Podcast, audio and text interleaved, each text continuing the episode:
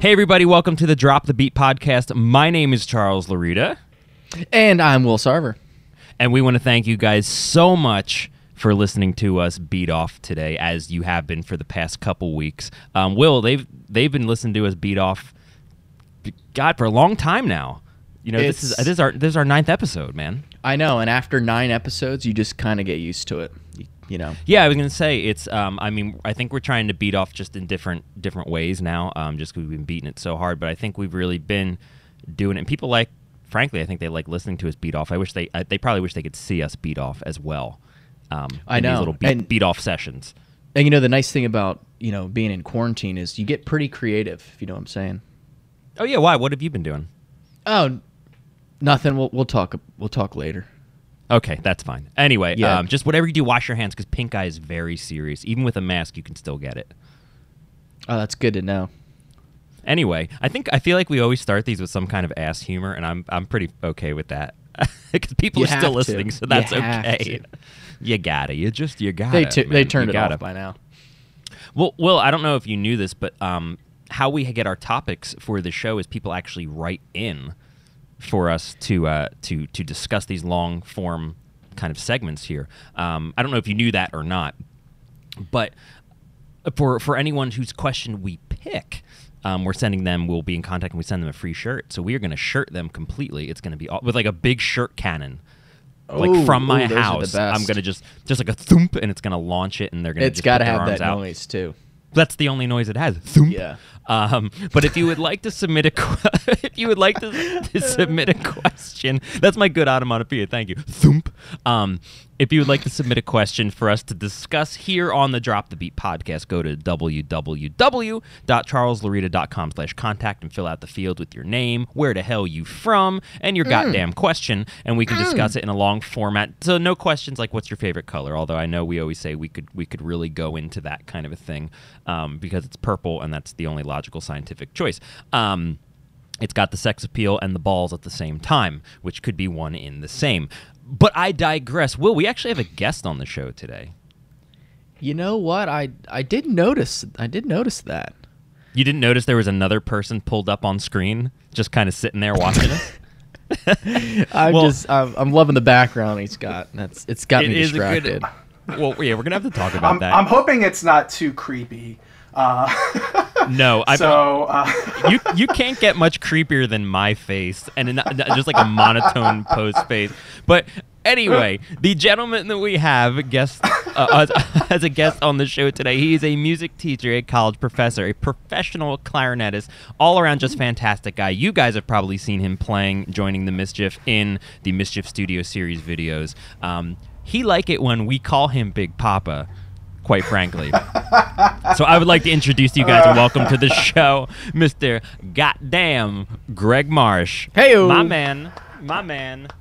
Hello, hello, gentlemen. Thank you so much for having me. Greg, thank you so much for joining us, man. I'm so happy you got you were able to do this and we were able to get everybody together. Um, I do I do feel like sometimes we're like a three amigos kind of thing, so this is like a nice quarantine quarantizzle reunion, if I should say so Oh, yeah. myself. Ooh, yes. Ooh, I like Yeah. that. I like that. Although I will say, putting the three of us together like this on a podcast, you're just asking for trouble. Oh, this is gonna be horrible. We're never I going can't to argue this with is that. Gonna, this is going to be a disaster. I'm, I'm gonna immediately delete this when when I'm done. I'm, we're, this will never see the light of day. This will never air. Um, oh, okay. Perfect. I didn't even hit record, so it works. No, I, I'm not even dressed. Um, honestly. Um, but I was gonna say, how, uh, Greg, how how is uh, quarantine going for you? What you been up to? How's life been? Are you staying sane? Are you staying safe? Are you washing your hands? Uh, I would sane is a relative term. That's Uh, true. I, That's I don't know if I've ever been completely sane. Um, Ditto, so ditto. you know, I think my my scale of insanity to sanity uh, maybe has sort of gone a little bit farther over to insanity. But I mean, no, I, I don't know. I don't think it's really caused me to go too too crazy. Yeah, well, um, you know. you know, just uh, generally trying to stay as busy as I can. You know, doing a lot of a lot of online teaching and uh, you know uh, getting a lot more time to practice, which is great. That's Amen. always good. Um, always Amen. And uh, you know, Yes. g- you know, g- growing a, uh, a quarantine like beard that uh, gives me a uh, hermit esque look. Yeah, but you and, totally uh, make it. You totally you make know, it work, though. Oh man, I appreciate that. You know, this I is it. uh, yeah. I don't know. It's uh, it's it's good. It's good. It uh, it makes me look a little bit more distinguished, and you know, I always try and uh, you know go for the more distinguished look. I was Um, gonna say, take it from someone who's had a soul patch since he was seven. Uh, you know, inter- inter- interesting facial Wow. hair. Chicks dig the interesting facial hair. They're just like, wow, what is that? A sideburn on the front of your face? That's amazing. The old Um, front burn. Yeah. Ooh, that was. I think I was actually front burn was Will when you were on varsity in a wrestling team in high school. I think front burn was your nickname. Was it? Yeah, yeah. When I wrestled in high school, yep. Nice. Mine front was mud knuckle, but we'll talk about that another time. Um, but for those Oh, of you guys who obviously, uh, for those of you guys listening at home and can't see us, uh, we're on Zoom, and Greg's background is me. It's It is. It's, it's the it's the classic it's the classic purple picture with my beautiful curly locks trying to look very smoldering and debonair, and it looks like I'm mounting him from behind. Mhm. Um, Yep. And your and your uh, twenty year old soul patch is lit currently resting on my head. It looks like an alfalfa Um, coming off of your head, which yeah, is great. it does. Yeah, Oh, wow. yeah, I just knows. Oh wow, noticed I wasn't even thinking that. Oh, You're absolutely God. right. But Wow. gents, the um the reason I've actually asked you all here today, which There's a uh, reason. yeah, I mean, I just um I just want to see how you were doing, and I think we're gonna sign off Oh, in a second. So thank you guys so much for listening. Uh, Well, Yeah. See you later. um, we actually have a question. Um, someone has written in for us to talk about, and I Mm-hmm. think you know this this is going to be a good one for us because I do believe this one really does affect all of us on different personal levels, little you know deeply as it as it may be. Um, Mm. This is from Paige from Pennsylvania. She writes in, which now Paige, we are going to send you a fine ass shirt for to wear. Um, Mm. so I will I will be in contact with you, and hopefully you will dig it. But Paige writes in, "Hey guys, hi Paige." She says, "I've been Hi. a performer." We're all waving, but you can't see us. um, I've been a performer for years on a professional circuit, and to this day, I still get nervous before performing. What advice do you have for dealing with anxiety in a musical setting? And if that ain't the goddamn realest question Woo. we've had so far, oh boy. um, I don't know what is, boys. I just don't know what is. Um, because I really do Ooh. feel we all relate to this. Um, I know I do. I've publicly started talking about it, which I hadn't for years and years and years because I was uh, kind of embarrassed. And it's that whole idea where it's like, oh, people see you bleed and they see weakness. And I, I really didn't want to kind of tread into that territory. But now I'm kind of like, it is who I am. I'm human. Um, Yeah. But I, I really feel for Paige. So I don't I don't know. I mean, in a professional setting, whether she's gigging or recording or more in the fine music uh, side of things, I'm not necessarily sure. She didn't really specify. Um, but it sounds like she has a performance anxiety kind of thing. So William, I'm going to bounce it to you real quick to start start Oh, with this kind no. of thing.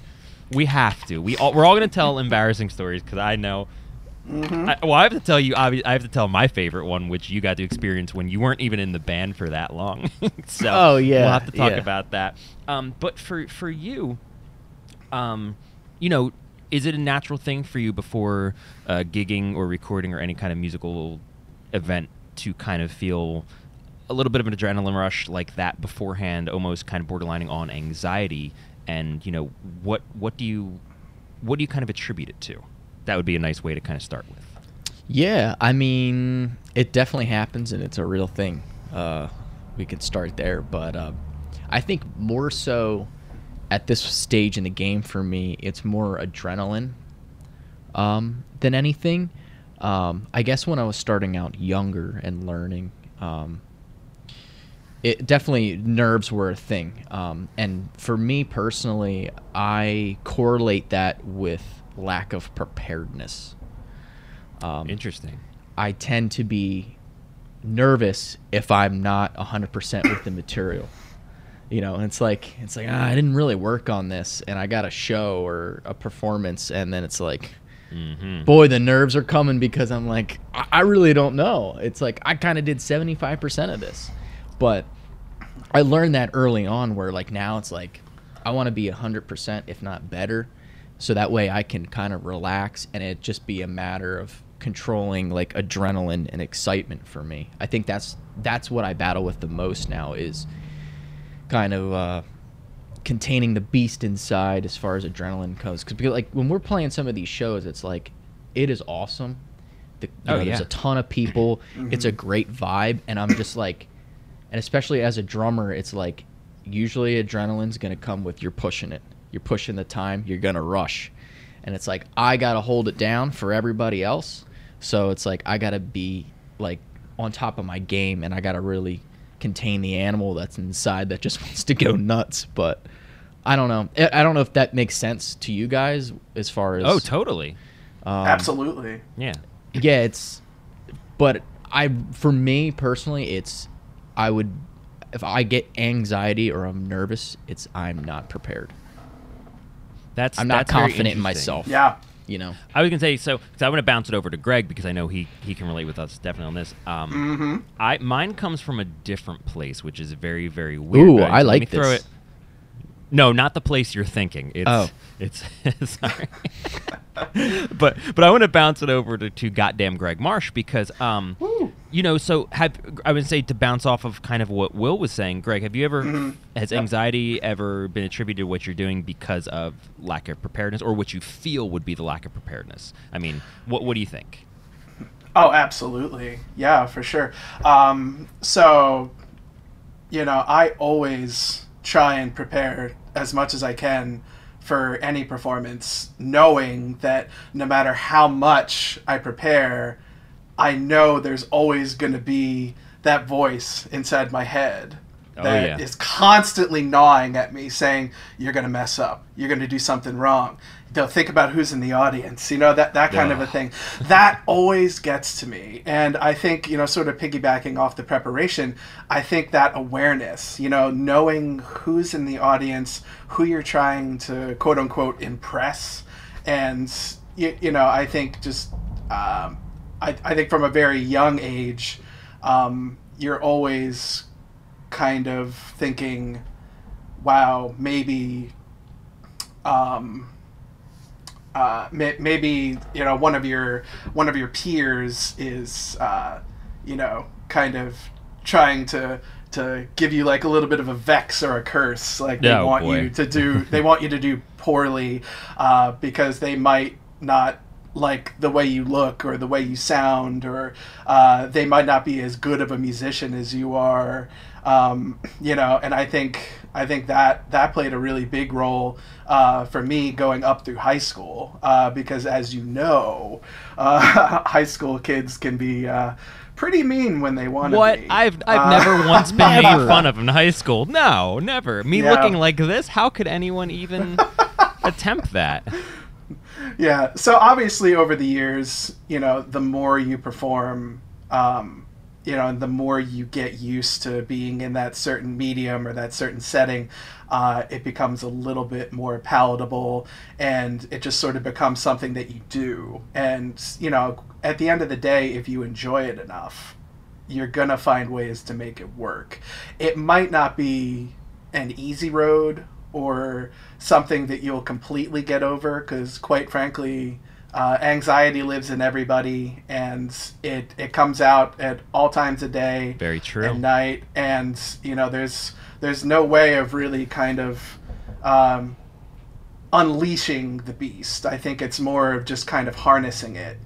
Um, and that's um, that that's kind of my my take on it I like that. Um, I like that very yeah. very much. Um, especially the the thing where you said you know it doesn't go away necessarily. I mean Yeah. you you can you can channel it. You can aim the Mhm. cannon, so to speak. Um, and I I think that's kind of a, a, a testament though to being human because that's that's one of the big things Mhm. I always think of where I see you know people who go out on stage and they act like the biggest thing in the world and very you know somewhat e- egotistical to to a, a certain degree and you know they don't feel any of that anymore and for me every time I go out on stage to perform it still feels like the first time you know even though I've done it for years and years and years so I think it's the fact that I've done it I've been performing on stage for so long Mhm. and I still feel the jitters like that. I think that's refreshing. I think it's you know you're Agreed, human yeah. and, and you you genuinely genuinely like what you're doing.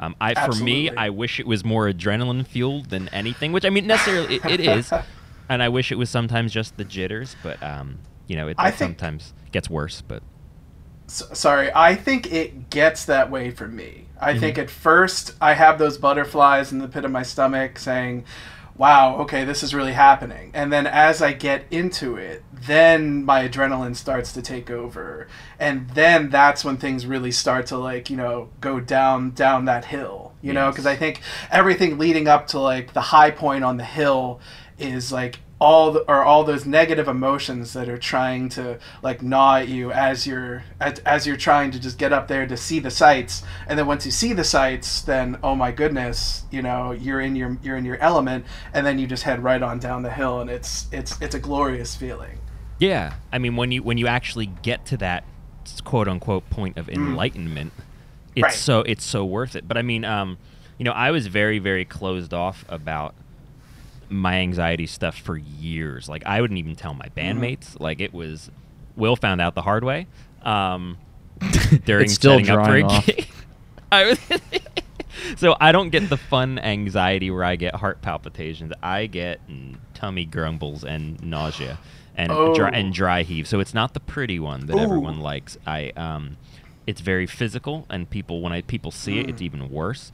Um, and I'd gone to therapy for years about it, and we kind of tried to figure out where it was from and we we did we were able to kind of deduce what where it was from and for me what triggers it not only just performance but it's a new setting a new event that i'm kind of going through and me not Yes. being me not being able to go out and indulge in it for a while and get used to it it's normally just like okay you're here boom get up on stage so it's like when we would do some of Mhm. these gigs especially the asbury park stuff like we would do like the stone pony things and stuff like that where you're you literally can only come in the building 20 minutes before your set and then you have to just immediately get up on stage and that killed me that absolutely killed me or like any of the Mm-hmm. Yeah. festivals we've done it was stuff like that where it's like show up this early you know and it's like i want to i need to get in i need to read the room i need to really like kind of feel the space in like my weird empathic kind of way i, I can't Mhm. just jump and go and that's why performing with will for all of these years i have like this incredible just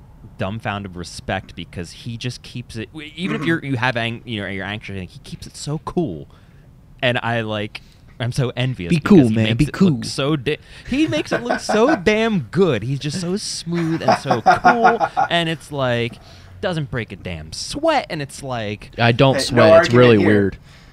It is a little I have a problem. but it's it's okay. I think you're it's the werewolf problem, like you're part dog, like Yeah. how pores work.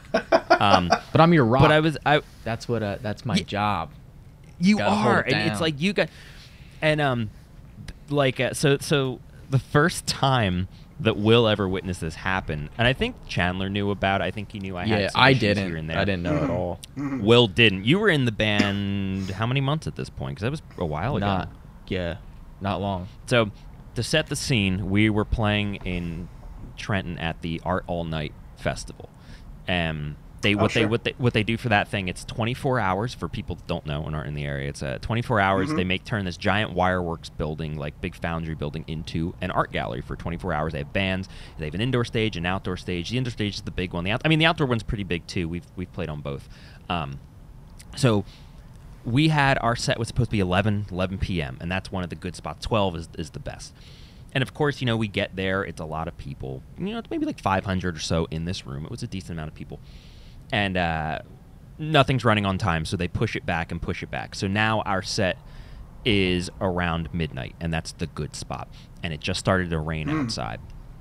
So we're on the indoor stage and we're you know setting our stuff up here. I'm I'm fixing my amp or what I don't know gear stuff, so I'm just hitting buttons and making it look like I'm doing something, trying to keep my cool because I'm like okay, it's a decent amount of people. Will's setting his drums up, and um, so it starts to rain outside, and everyone who was outside came in.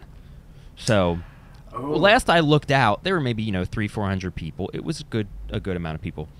I'm bending down and Will goes, "Oh my god, dude, look behind you!" And there were probably 1,200 people now in this room that just kind of sprung on me, wow and I started. I started drive he- dry heaving wow right right near his his bass drum.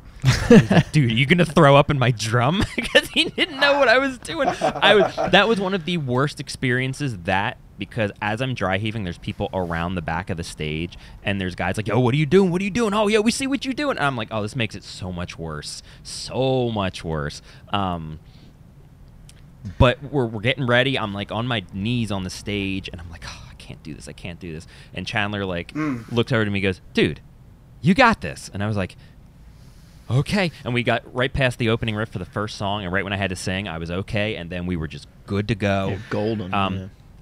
That Mm. was one of the best Wow. gigs. I don't know, like, and it was crazy because so many people in that room knew the words to our songs, which was cool. And then we pulled out the Spice Girls in that room, and um, Game over. people people went bananas. We everyone was dancing, everyone was singing. It was it was Nice. one of the best gigs ever, but it was one of the hardest things to get to. Um, just just Mm. because of that. For and I mean, sure. what I deduce now, I don't know if Paige can relate to this kind of thing. My problem, and I think it was always from, I've never been a part of anyone's band. I've always been the leader of my own band. So Mm. I feel, I guess subconsciously, a lot of the weight is on my shoulders. And what my therapist has told me for years is it's it's the idea that you are so worried about letting people down that you Mhm. take it that hard that you're so upset that you're going to, you know, not keep everyone happy or you're not going to do a good job and that's kind of looming over me. Um, and that that's with everything in life. That's why i have such a hard problem saying no to people. Or every time someone needs Mm. help i'm just immediately there. And we kind of deduced it to being what's called the superman complex which is a real thing um, it's a real it's a real kind of anxiety driven disorder for high functioning anxiety 'cause that's what I have. That's why I'm constantly a million miles a minute. That's why I barely sleep. That's why I'm working on something all the time. I can't just sit and not do anything. Um, and it's the idea. It, I mean, it kind of sucks that it's a DC comic character as opposed to a Marvel comic character. But I, you know, whatever. Yeah. Um, because so I mean, Spider-Man complex sounds way better, but that sounds like you'd have to go to a hospital for that. Um, but the Superman comp- complex is, I mean, it's essentially how he's written, where it's you know he has the the power and he feels like he has to help everyone because that's his he feel it, he puts it upon himself, and when he can't do it, um, or when he even when he does do it, he feels like he could have done better. Like a lot of the um, Superman kind of complex stuff is, you know, um, unreasonable hours of work, um, unrealistically high goals. You know, the fear you're going to let people down. You feel like you have to help everybody. It's it's just like all of this kind of crazy stuff. It's very high functioning, and that.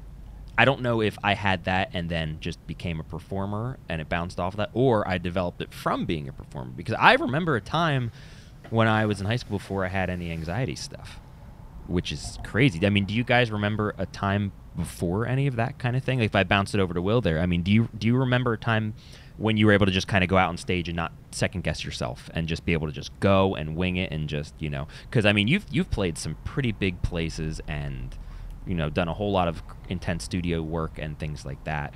Um, yeah, I mean, I and I'm think. envious. oh yeah, it's so great.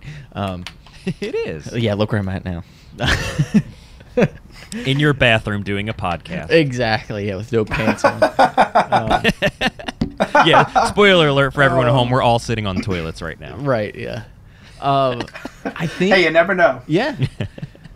I think for me it was like when I was when when you're younger, you know, you're able to just go do something and you don't think about Yeah. it.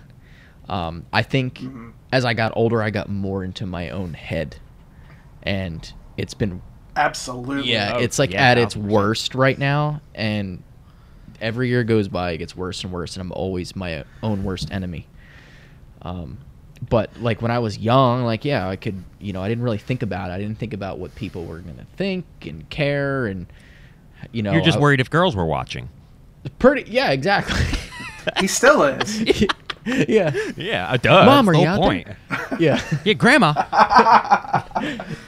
um, Oh. but like yeah but now it's it's i think about it more um yeah. and i don't i don't want to i mean i you know like i said back to the the preparedness for me is a thing um and I, that's why i do my best and sometimes i probably go a little over the top with my preparation um it's like even when we have a gig it's like i've played these songs a thousand times but you know what i'm still running through them days Yeah. or even a week before like it's like gonna be like my first gig again uh, just because That's I that's just, such a good Mhm. outlook, though. I love yeah. It's No, I was, Yeah. I was just I was just gonna say I think um, you know you think of that as sort of like a super heightened form of anxiety, and it very well may be.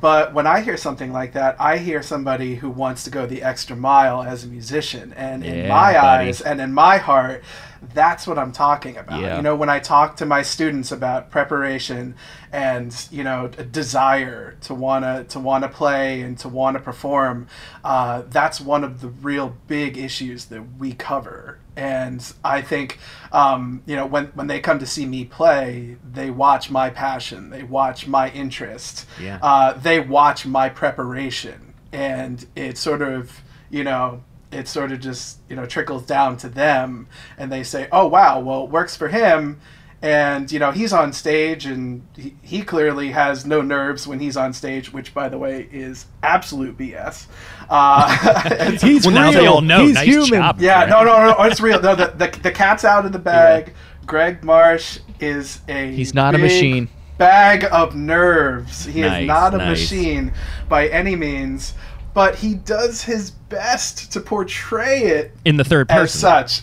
Exactly. Yeah. No. No. He he talks in the third person a lot. See, but- and I love I love what both of you guys kind of said with that, and Will, you know, especially with that kind of aspect where you approach everything like it's still your first gig. That is that is the Yeah. complete you know lack of ego i love that so i love that so much because you know it's no matter how good or how much you progress you're always going to have that initial excitement Mhm. that that kind of initial love and and kind of childlike wonder Sure. for it you Yeah. know Yeah. which is great um which thankfully you know it's it's not necessarily the first gig because our the first gig you played with us was just a really weird gross sketchy hooker hotel but other than that other than that i mean so now kind of hanging with greg for a second i mean yes. you know I, it sounds like from what paige wrote in that she possibly had Mm-hmm. um, a bad experience with something like this which is very very Mm. probable i mean do you remember any notable experiences where you had a bad bout with kind of anxiety or nerves before a gig and how, how did you kind of work yourself out of that or talk yourself out of that because that's a that's a very big deal it's one of the things i've learned you really have to kind of talk yourself out of it because adrenaline is a bitch it's one of the best chemicals but oh it Can be the worst. Mhm. it's the worst Yeah. Absolutely. Yeah, I, I completely agree with that. Uh, one stands out, um, and it was pretty early on. Um, I have been playing since I was in fourth grade. Uh, so uh, I was a freshman in high school at the time. And my high school had recently formed a wind ensemble, so they had um, they had a large concert band, but they never had any like smaller types of wind bands. Uh, so the group I was in was sort of a quote unquote experimental group. Like we met before school. That's a lot Uh, of it pressure on you, though. I mean, because Yeah, oh, yeah. you know. Yeah, for sure. But I mean, you know, I wasn't thinking in those terms just because I was excited to be in the group number one as a freshman. Yeah. And and number two, um, I was sort of thrown into the principal clarinet role as a freshman.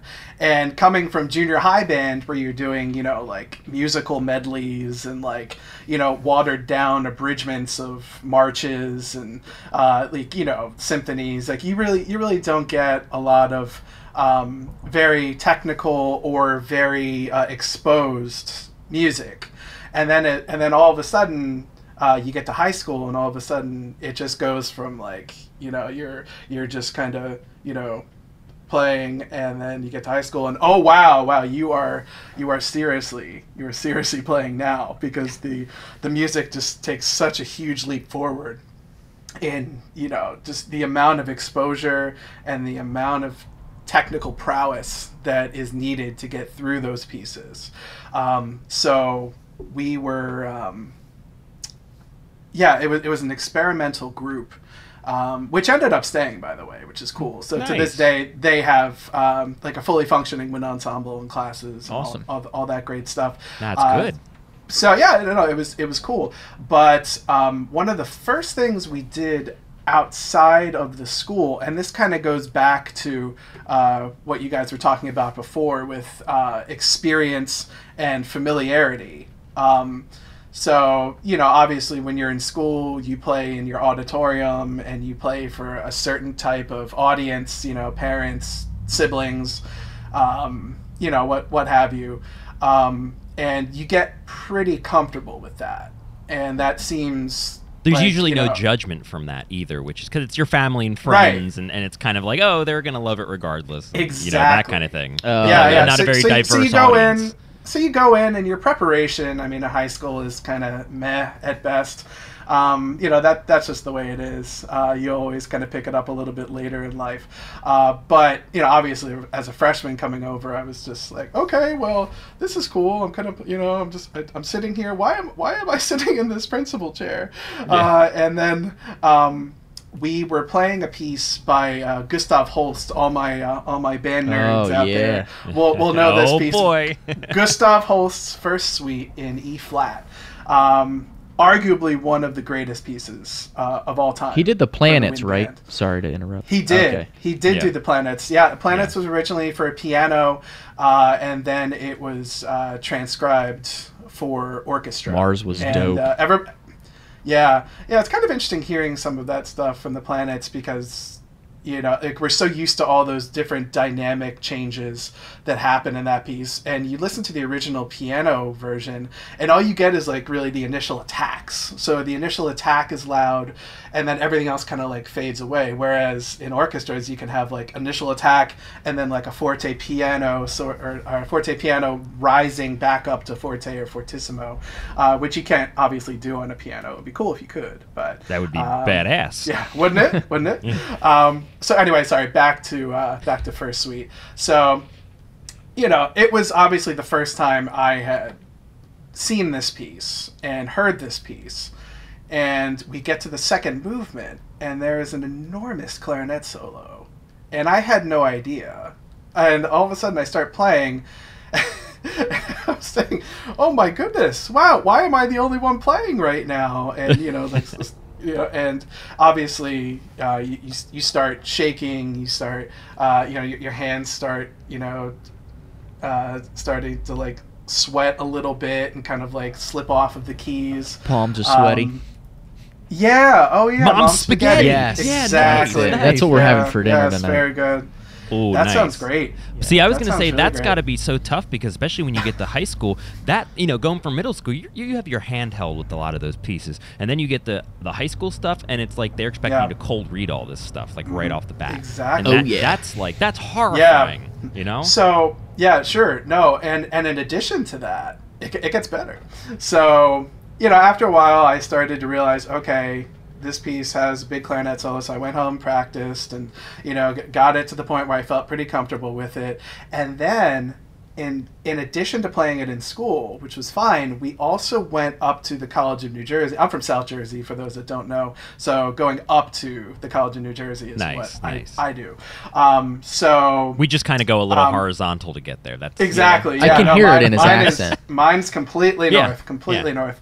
Um, so we went up there for what was called the uh, TCNJ Band Invitational at the time. Ooh. Um, Oh, chérie. and it, and it, it sounds super fancy. And I, I'll tell you, it was literally just two bands. It was my high school band and another high school band from North Jersey, and that was it.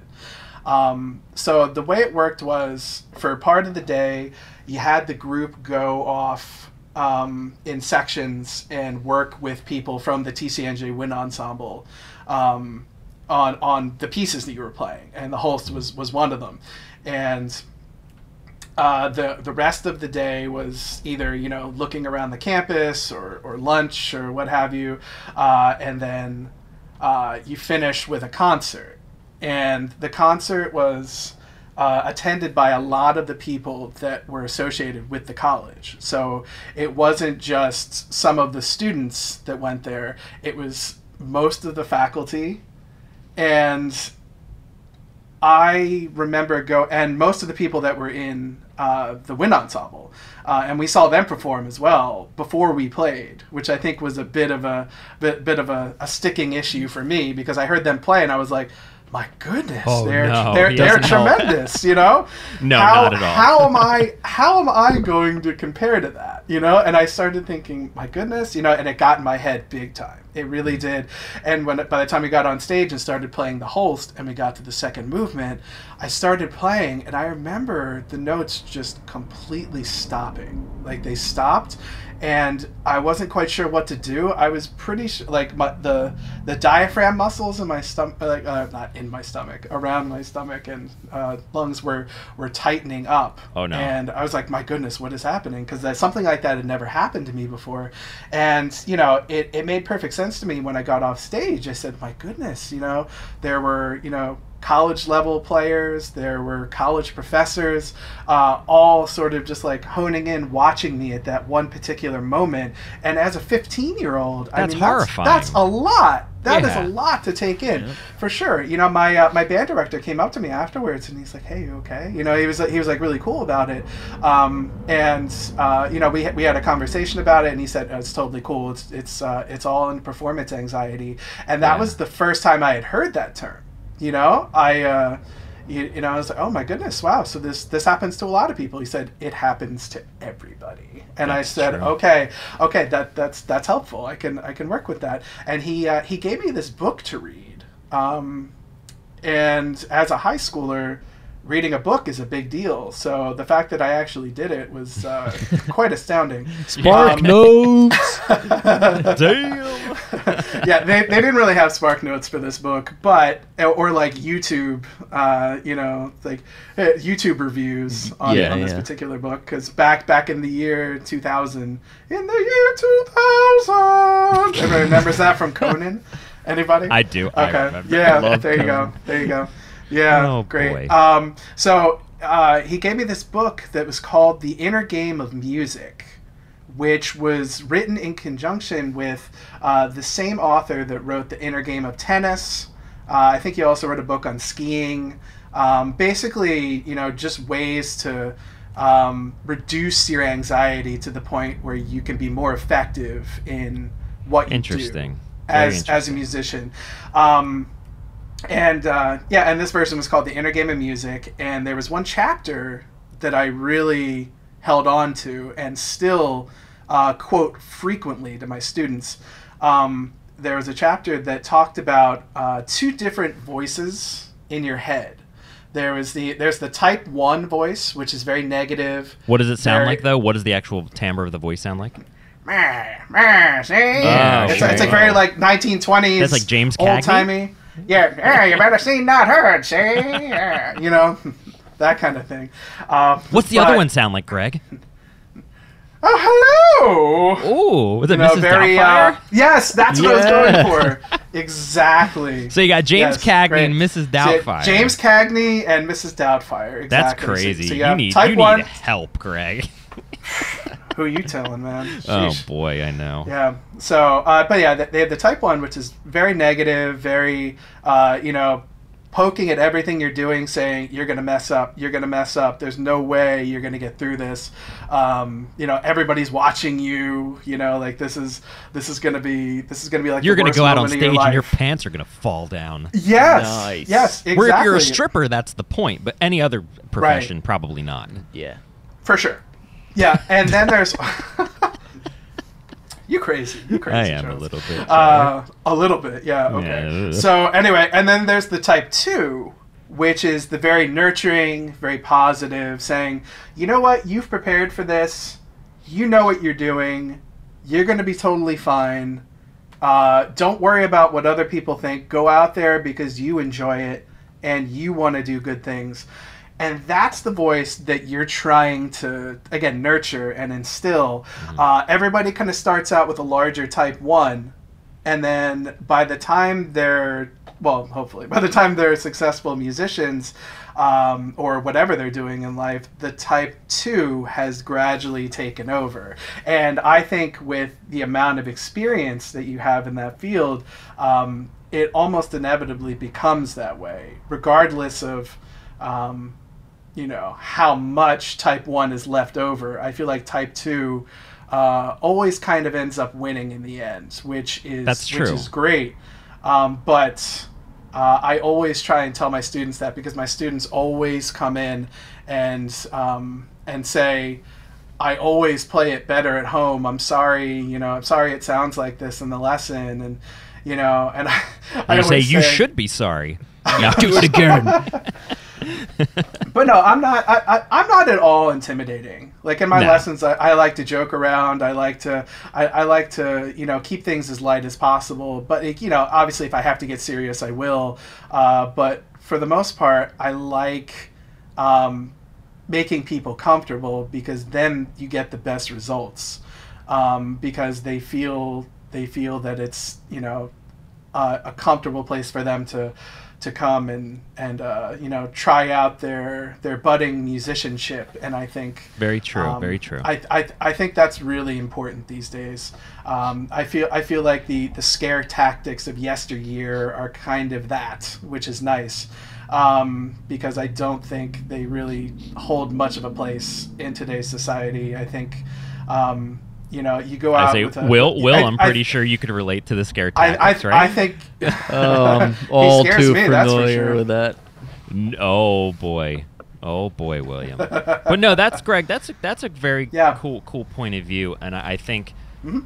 y- you know to have kind of a nice space where I mean that's how I am with my students too. I know you're the same, where it's like you know mistakes are are natural. Like you should never be afraid of something like that. Absolutely. Um, the quote I always use for my my students, because I'm a very creepy, spooky boy.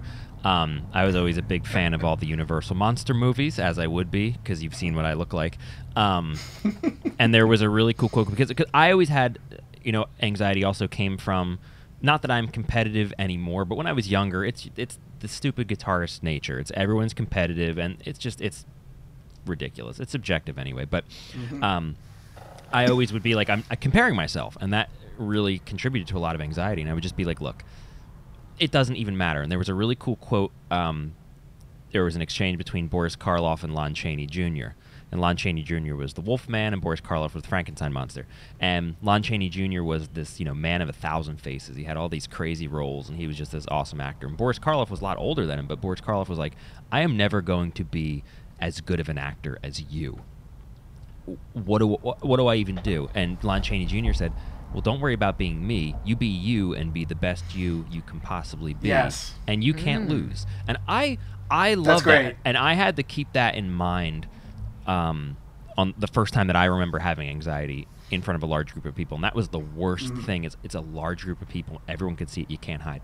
Um, so Will, you never you don't even know this story. This is a really good one. Oh, Um, new story. It, it's it's another good one. I have tell. I have really weird interactions with everyone, but this is the first time I remember having um, anxiety in front of people, and I was at um, this benefit concert outside. It was a kind of warm day, so at the time we kind of wrote it off as, oh, I was probably dehydrated. I was having you know sun poisoning or something crazy like that. And then you look back, it's like, oh, I was having a massive anxiety attack. Um, Mm. We had about a half hour to get on stage because we were waiting for the other band to stop and all people there that I knew. It was, it was a lot of people in this big picnic grove, big stage, everything like that. And I started feeling nauseous, so I kept running back and forth to the porta potty and just dry heaving. Nothing's coming out dry heaving. And I did it probably 10 times within like a half hour. It was not fun. People, I was Oh, wow. sweating profusely. Everyone saw it. And um, at the time, in my little ch- blues trio I had, uh, my uncle played bass. Uh, he was my bassist in this little blues trio, and um, you know he was he was, was a police officer, so he knew a lot of the other police officers in the area. So this one cop comes up to him and he goes, "Hey man, look, I." You know, I would want to know if it was if it was one of my family members, but I just wanted to tell you, and I think you should know. Um, you know, your nephew over there. He, uh, I didn't want to say this, but he keeps running back and forth into the bathroom, and he's doing drugs in there. And that's what Oh. this cop said to my uncle. Oh, and my boy. uncle was like, he's he's he's he's getting sick. He's not doing drugs. And he's like, well, I don't know. He's got the the long hair and the sunglasses, and he just fits the. You know, kind of just fits the the build of what it would be, and he's like, no, no, no, he's he- Stereotypes, man. and I was like, man, he's like, no, he's getting sick in there. So the first um, two or three songs up on stage, I couldn't even sing because I thought I was going to be that sick and throw up. So I had to Hmm. just play the vocal parts on my guitar. I had to play the melody parts as like a solo kind of thing, which totally worked. Like it definitely worked. And then like I got comfortable and played, but that was a horrifying experience because I didn't know it was wrong. I was like, am I dying? What is happening? And then Hmm. over the years, I started noticing it happening more and more and more.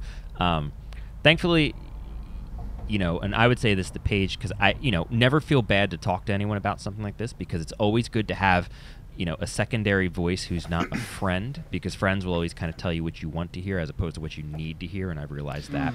Um, you know, talking to someone for me really, really helped because I was just so in my own head and not necessarily necessarily sure how to just deal with it, and um, it's it's tough because I mean sometimes it's it hits me to the point where it's like, you know, going places is tough, or sometimes it's even almost like uh, borderline agoraphobia kind of thing, where it's like sometimes I can't leave the house and it's kind of weird. And I never talk about things like this um, because you get such a weird response from people when you talk about anxiety because there are so many people in my music community who think I'm faking it or they think I'm doing it for attention, and it's like, man, I wish I was I was that content with my ego where Mm. you know you could just write things off like that and it's like it's it's, it's I'm a human being with with a oddly complex brain and I mean it's like I'm a Mhm. you know also on top of it it's like I now know why a lot of musicians do so many substances because they don't want to feel these things. You know, I'm what you would, I guess call a teetotaler, where it's, I don't do anything. You know, I've never drank or smoked or done a drug, so I don't have that Mhm. avenue um, for me to take the edge off, quote unquote. Take the edge. So off. it's which Yeah. which which me and Will have heard multiple times um, from different studio people when doing recording work. Um, at you know like eleven in uh, like eleven in the morning. But other than that, um, but I was gonna say so now. Now let's get to the kind of the bare bones resolution of it, and I'm gonna throw it back to Will. What can you really, really do if you're in this just tense situation? Adrenaline's taking over. You're trying to kind of center yourself without your brain trucking through everything you're doing. How can you find your center, so to speak, and, and calm yourself and reassure yourself that you got this and you're gonna do fine? What what can you really do for this? You know, That's a that's a tough question. I mean, it is a th- if there's no right answer. There's Yeah. no right or wrong answer. Right. It's, it's more so. It, it's it's it is very objective um, to who is the beholder of the anxiety.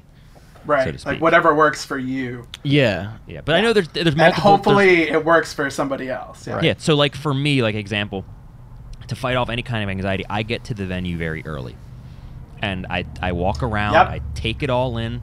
Um, one of the most gratifying things ever was I went to see in uh, Atlantic City at the Hard Rock Casino. I went to go see uh, Penn and Teller, and Hmm. Penn was walking around incognito, but he's like eight feet tall, so you knew it was him. And he had like a ball cap on. He's walking around. He's just doing laps around the top floor of this casino. And I, you know, stopped him and wished him good luck on the show and this and that and this and that. And he was like, Yeah, I'm just, he goes, Every time we got a gig, I walk around, I got to get used to the place, I got to shake the jitters off. And that was amazing to hear that from someone Nice. like him who's been performing for literally ever. Yeah. And it's like, man, he still gets nervous and he still got to take it in because he was Sure. literally just doing laps with his lady friend like around this thing, and I was Yeah. like, that's that's awesome. He was so sweet and so nice about it, and um, and he, you know, and I thought that was him. So like that's for me is a big thing. Really kind of trying to talk to myself. And just being like, you know, there's no competition here. People are here because they like to see you. They're not here to Mhm. judge you. They're not here to Mhm. tear you down or rip you a new one. Um, so th- that's kind of things for me to calm myself. And it's really just I, I try to break it down where it's like I'm going up to sing songs to people who want to hear these and and Yeah. to play my thing and they respect me as as a player. Sure, there's gonna be people out there Mhm. who are buttholes, but everyone's a butthole and it's fine. Um, so that's for me personally. It's really it's kind of just getting used to my surroundings and reassuring myself and just being like, okay, I got this. I can totally, totally do this. You know. Um, what about what about you guys? What what would be some some things or some tips that that you would kind of throw into that circle? tips or tricks. Um, yeah, I mean, I I do like the idea of getting there early. Um, to Because I mean, you always go Oh, for yeah. walk when we get the For gig. You always go for walks with me. If I'm going walking around somewhere, I'll be like, "Hey, go take a walk with me," and we'll just and literally just go on a walk somewhere. And it's like you gotta And- you gotta get a lay of the land, and it's also I look at it as like a gear standpoint is like I need to know what we're dealing with. I want to hear what it sounds like, Mhm. like other people are playing. I want to hear what it Yep. sounds like. If we have to make any adjustments, I need to know as a drummer because I'm bringing a million things Oh yeah. what I need. You know, it's like, oh, well, they got this, but they don't have that. All right. So I'm preparing myself for what I have to bring. So, like, getting there early is a great idea, and you kind of just relax a little bit. And Mhm, mhm. um, for me, I like, you know, if I can, if I have the capability and the space, I like to warm up to some degree. Um, Yeah. which will take your mind off of thinking about what you have to do because you, you're just you're worried about the moment right now, which is warming up, going through exercise, long tones, whatever. Um, just get your body prepared for it because I mean, for a drummer, and I'm sure for everybody, if you're not warmed up, you you know, it's like the worst thing is when I can't warm up and I have to go Going put- in cold, going baby, in cold, going cold. and it's like, Oof, oh, by the gosh. oof, by the end of the 45 minute set, wow, just got warmed up, and it's like, can Yeah. you imagine what I could have done 45 minutes ago? It's like, I know. um, so like try warming up, um, and you know, for me to try and the biggest thing for me is trying to pull back the adrenaline. Um, is like Mm. just breathe. I really concentrate on just breathing and trying to control it. And even like if you if you were to stare at me when I play like a creep, um, you will see me at times like take Like we always yeah, do. like take deep breaths or like it's not me catching my breath or anything. It's just like, oh, let's just you know, I'm getting really, I'm get like it's getting out of control. I can start feeling it. Like I'm like, all right, mm-hmm. reel it mm-hmm. back in, pull back the reins. Yep. And I think what's interesting and and just from listening to you know us chat about this is like I think a lot of people don't realize that playing music, a lot of it is mental. There's a mental aspect Oh, a thousand oh, percent. Oh, yeah. you sure. can be the best Yeah, player yeah. on this planet, but battling inside of your head is the hardest thing to do. And Everyone's their own worst enemy. exactly, I mean, that's and what trying is. to calm Yep. the voice. I think the hardest thing, and what I think, what I try and tell people to work on the most is separating the two. Like Greg was talking about the two different voices. Is is trying to. I'm doing everything I can to where I'm getting my head out of, you know, thinking, doubting myself. I'm trying to get my head out of the music, which also comes with preparation, because I'm literally just trying to be in the moment and enjoying, and more importantly, listening hmm. to everybody else. But if you're listening to the head, you know, the voice inside your head, or if you don't know the material and you're trying to read that piece of paper that's in front of you, you can forget about blending in with others and listening to others play. And I think that's the hardest thing to do. Um, Very, very eloquently put. Mm-hmm. It's the So, Greg, Greg, I would say every time we have these things and we get close to the end, Will always hits us with this big, beautiful, just bomb Uh. where it's like he said everything that we could have said in not an hour, and he just kind of just. But Will, that that's that's perfect. Um, I I, I Wow. the mental I game much is like wicked. that, Alex. It is. It really is. well yeah. played. Well played. Very- people just think about nice. you Yes. just like people think about music. They're like, oh, you're just gonna practice and you're just gonna play your instrument. It's like, no, I'm doing everything I can. It's so much more it's than so that. much So more much, than that. So much. and the real pros So- and some of the best guys can easily separate the two and you can be truly in the moment and that's what that's what music is all about in my opinion is is being in the moment Very and true. it. and Mm. why you know why sacrifice that for not being prepared or not trying to calm your mind but you know Very, very, very beautiful Absolutely. sentiment, man. So I want to say, I think in, in closing for this guy, let's toss it back over to Greg for some for some final kind of thoughts here towards you know to to hopefully for you know Paige we've really helped to kind of answer this and, and shine a better light on it more so and to see like you're not alone. That's the No. biggest thing. So Greg, let's toss Definitely not. no. Hit it. So Greg, let's toss this bocce. Let's toss toss this bocce ball in your court. Hopefully our balls touch. Um, what would you say? That's how bocce ball works. I know. We're ain't an idiot. I, I'm a sports guy. Oh, um, boy. let's. What what would you say? Some some final closing kind of things. I, I know you're very So- well spoken on this. Sure. Yeah. No. So I have racked my brain over the past couple of days because you and I spoke a couple of days ago, and you're like, "Hey, you want to come on uh, my podcast?" And I was like, No, it's yeah, stupid. Sure, terrible." buddy. uh, and and and you said, you know, uh, yeah, it's go ahead, take some notes. You know, kind of kind of get some of your thoughts in in uh, you know set and. I was like, okay, okay, I think I can do that. And I just, I got to really thinking the past couple of days, what really helps me um, more than anything to get through a performance and move on to the next one um, and pretty much every moment in between. And I've come up with five really important points that I'd like to just Oh, I like- straight rattle down. I like this. I like this. List it up, Gregory. It's the List it bonus up. All Okay. Franz, Franz, So- list it up. Go for it. Uh, some of this is going to be a little superfluous because uh, we've already talked about preparation, but that's my number one. Number now one round it is, up, baby. That's good. I, oh, I'm going to. I'm going to. My number one is preparation. Okay, so for me, and this this works for me. This may not work for you, but I'm just throwing it out there. Okay, so preparation, uh, you have to listen to the music before you perform it. Like if you have an opportunity to do that, use any type of program out there. You know, Spotify, Apple Music, YouTube, whatever you want. You have to listen to the music. You have to know clearly what it sounds like. As an ensemble player, that is crucial. Okay. Also, you have to mark up the music, right? So this this goes for whether you're um, somebody that reads traditional notation or tablature, or somebody who just does mainly wrote things on like you know written reminders on a legal pad, that kind of a thing. Um, you have to mark up the music to the point where it's understandable enough for you to know exactly what you need to do in the moment. So, for example, you get a piece that has, uh, let's say, five sharps in the key signature, and you know there's like 16th notes all over the place. You have to write in the. Sounds like one of my sheets the that I give to you. Oh, pretty much every one. Yeah. You're engraving.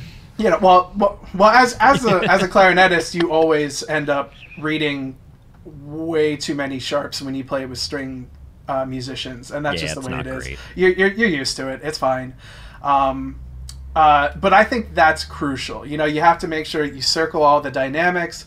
You have to make sure, you know, if there's a moment that doesn't quite line up with everything else, you have to put a cue in of a part that is sim- like very close to where you are, so you have an idea of when to sort of fit your part in. Um, you know, if you have to write certain like chord progressions that will help you get through it a little bit more, um, you do that. You know, you use all of your knowledge that you have. You know, all the theoretical knowledge you build up over the years, um, all of the, um, you know, uh, uh, practice uh, and technical expertise that you've gotten over the years. See, that's You great you because have to use all of that. preparedness will just furthermore bring comfort in that kind of setting. Exactly, big time, big time. Uh, and in addition to that, as far as preparation is concerned, uh, I recommend when you first get a piece, practice through the entire exercise.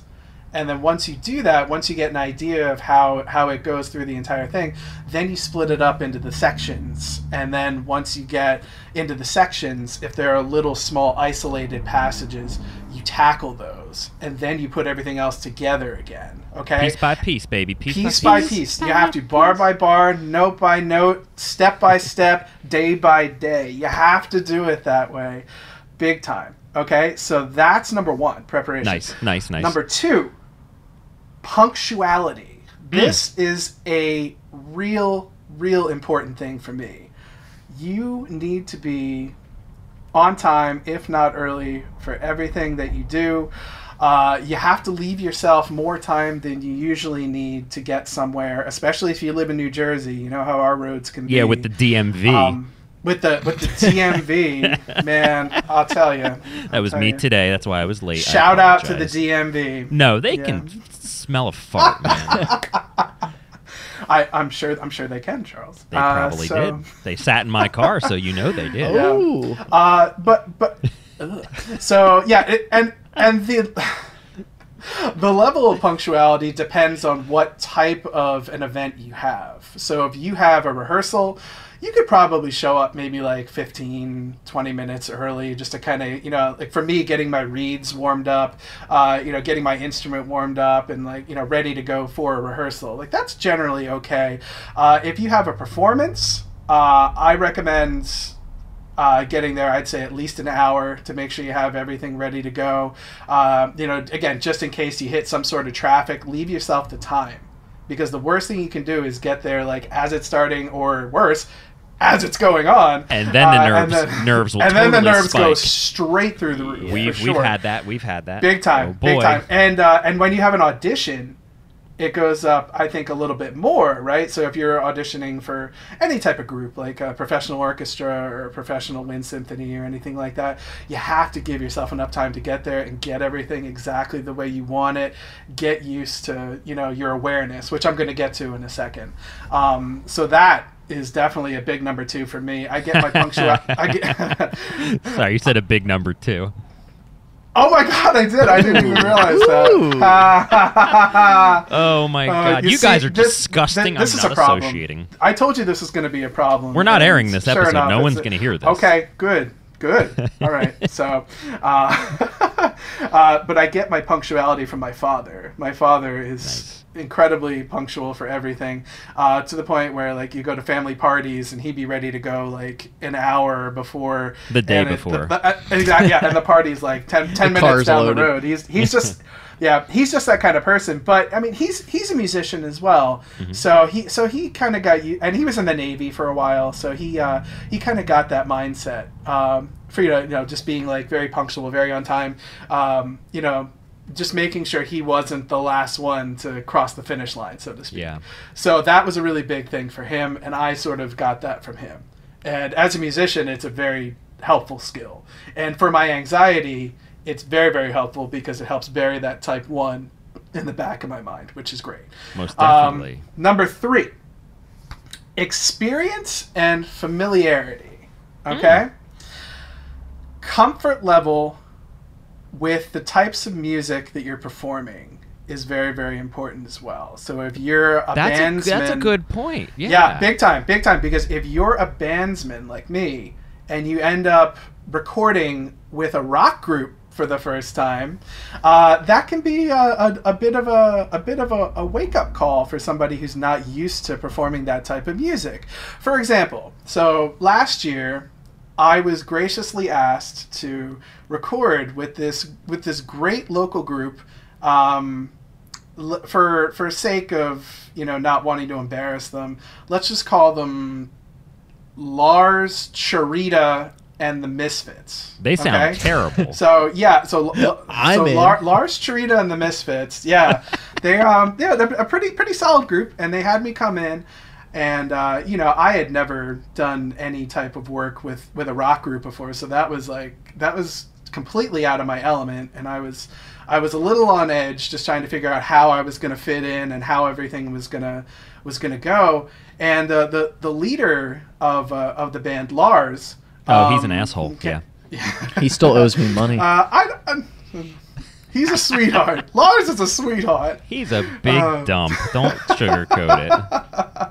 Uh, but you know, he's, he said, "Hey man, it's cool. You know, uh, you know, just uh, just read read what's on the page. I have I have a little uh, little, little click track of what's going on here. Some of the other parts are already recorded, so just kind of try and fit your part in. And you know, like uh, you know, being an ensemble player, I really you know could adhere to that and i was like okay that's great that's great okay you know i think i can i can really make this work in my favor um, and then as i was done recording my part he asked me hey do you want to go ahead and uh, lay the solo down here on this one track and i was thinking He wouldn't say that. my- he would my never goodness say that. no he absolutely He's out of did. He's control. Lars, Lars Charita No. absolutely said that, and I was like, my goodness, Lars Charita. It's just, come on, man, I can't. Uh, like I just got here. I can't. uh, You're, you're throwing me. You're throwing me into the fire, man. And he said, "Oh, you know, just, just, just give it a go. You know, just kind of improv something." And you know, I'm just a straight classical player. I don't know.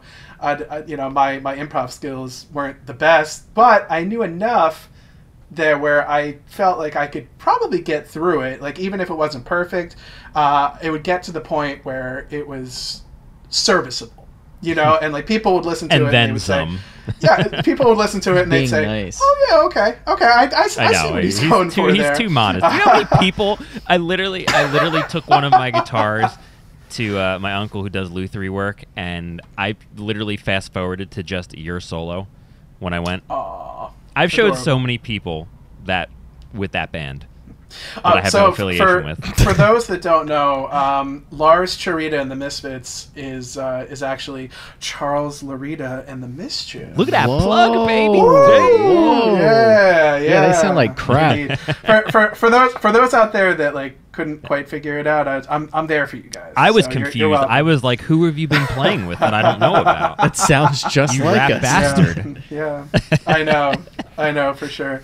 Um, but no, I think you know, again, going in and, and playing with bands for years and years and years, uh, you know what to expect. But then you go into a new experience like that, and all of a sudden, you know, that Type One really comes out and says, oh, "What we doing here, man? Like, uh, I don't know. This I don't part's know." crap. Um, Whoever wrote but, it. But, but yeah, I think I, I, I think that is I think that is absolutely crucial that you, you have a comfort level and an idea of what's going to happen before you actually get into it. Oh, totally, Um, totally. You know, like I've, I've been playing with the Eastern Wind Symphony now for over a decade, and uh, I consider uh, the people in that group to be uh, not just good friends or colleagues, but like pretty damn close to family, uh, because you know I've, I've been I've been fortunate enough to make music with them for. Um, such a long time and I've, I've gotten used to their mannerisms i've gotten used to the ways they play.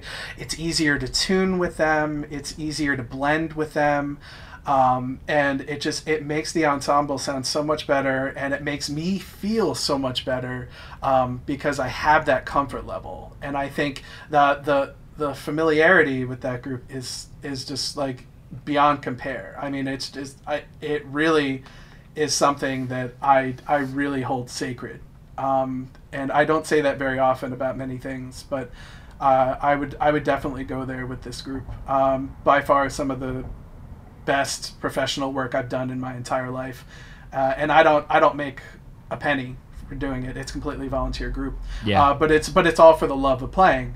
You know, and that's what makes it great because you're not saddled with that. You have to be good because we're paying you mentality, which is which is great. Uh, it just it allows you to be who you want to be, and it allows you to be, um, you know, the the musician you were always kind of meant to be, if that makes sense. oh No, yeah, which perfect is, which is yeah. which is which is like really really great.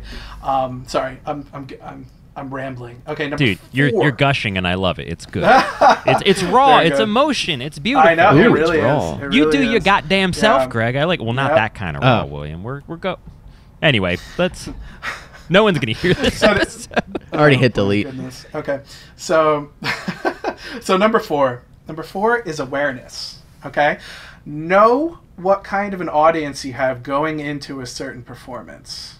Okay, so it- it's good to know what type of type one examples could sort of set you off, so to speak. So let's say, for example, you're a rock group playing in a bar, um, and there's some like stammering drunk who's just like, you know, Yeah. like, you know, Every just gig. like you know, falling all. I was at, yeah, I know, every I gig we've ever done. Exactly. Yeah. So just falling all over everybody and saying like, "Whoa, free bird!" You know, like that's, just- Creedence. ugh, That's okay. usually Will. you know. Yeah, wait a second. no, it's actually usually my dad. So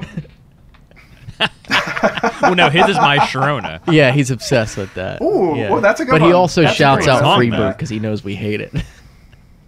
Yeah. Oh my gosh, yeah. There, there's always one. There's Yeah. always one.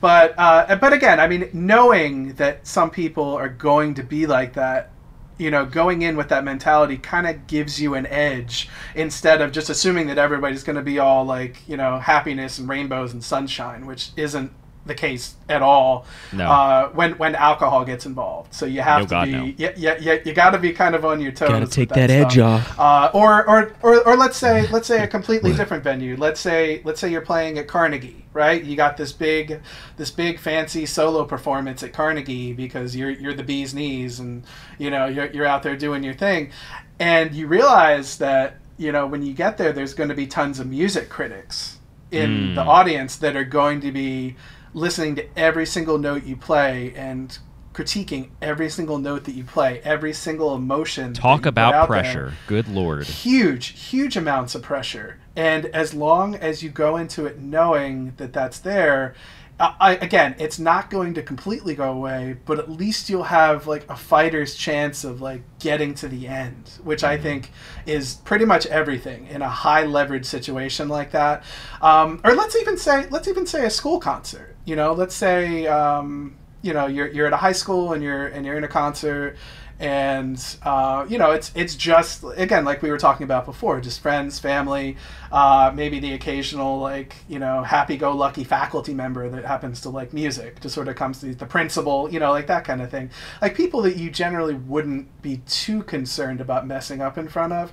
There's always going to be those peers that want you to mess up on purpose. You know, like again, like I was saying, ones that are jealous of what you can do, or ones that don't like you for some reason or other. Well, those kids Yeah. suck, and you know. It's it. usually because of our looks.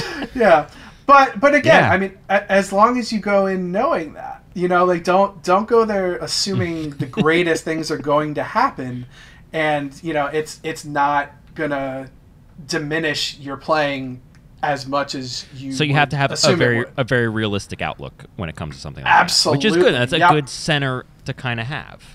for sure. Yep, and uh, and just just a caveat to that, you obviously don't have any control over who goes to your performances. Just No. in general. That drunk guy Uh, still so weasels end his way day- in sometimes. Even at Carnegie Hall, he, he could still be Even there. at Carnegie, yeah. Freebird. Right, right. So, Freebird. Oh my gosh. At Yeah. Carnegie. Oh, Oh yeah, God, that guy's everywhere. But he, he's he is within us all. Yeah. but but at the end of the day, you do you. You know, because you're up there, because you want to be up there, because you love what you do, because you have a passion for it. Which leads me into my fifth one, desire.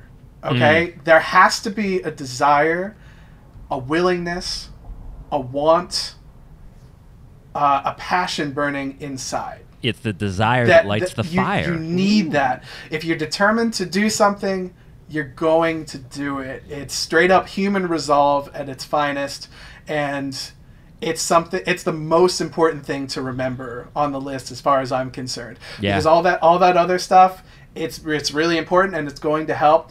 But at the end of the day, how do you want your music to sound to you?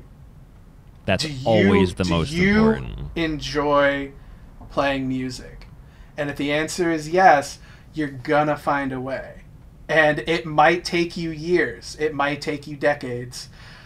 But if that burn is there, if that if that desire is just like Desire to you, light the fire, man. then you're going to make it happen. And I can't stress that enough. So hopefully these five steps here that I've sort of racked my brain over um, and have been doing for years, but never really kind of concretely put down until recently, um, you know, hopefully that helps somebody out there. See, So, there you I go. I think that was perfectly. We're not going to top that.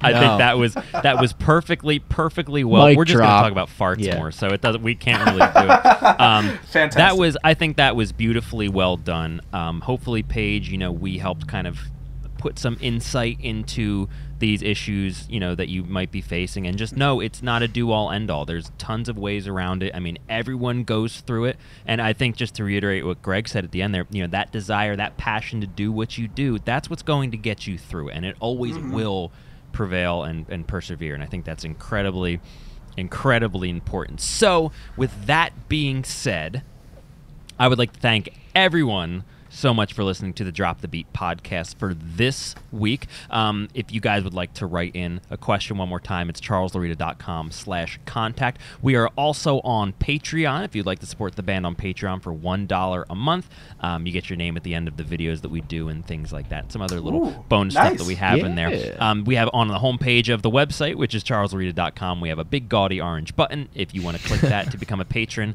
we would be incredibly appreciative. And if not, we will still love you just the same.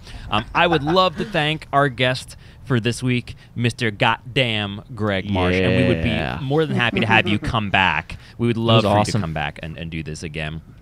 Oh, Um, sure. G- guys, guys, this was an absolute blast. Thanks so much for Oh, having me. I, I see. I wasn't lying when I said it would be fun and we would get down to the nitty gritty. This Oh, yeah. This Yeah. was very, very good. So I would just once more, once more, just say to everyone at home, thank you so much for listening and beating off with us, and we will see you guys next time. Ciao.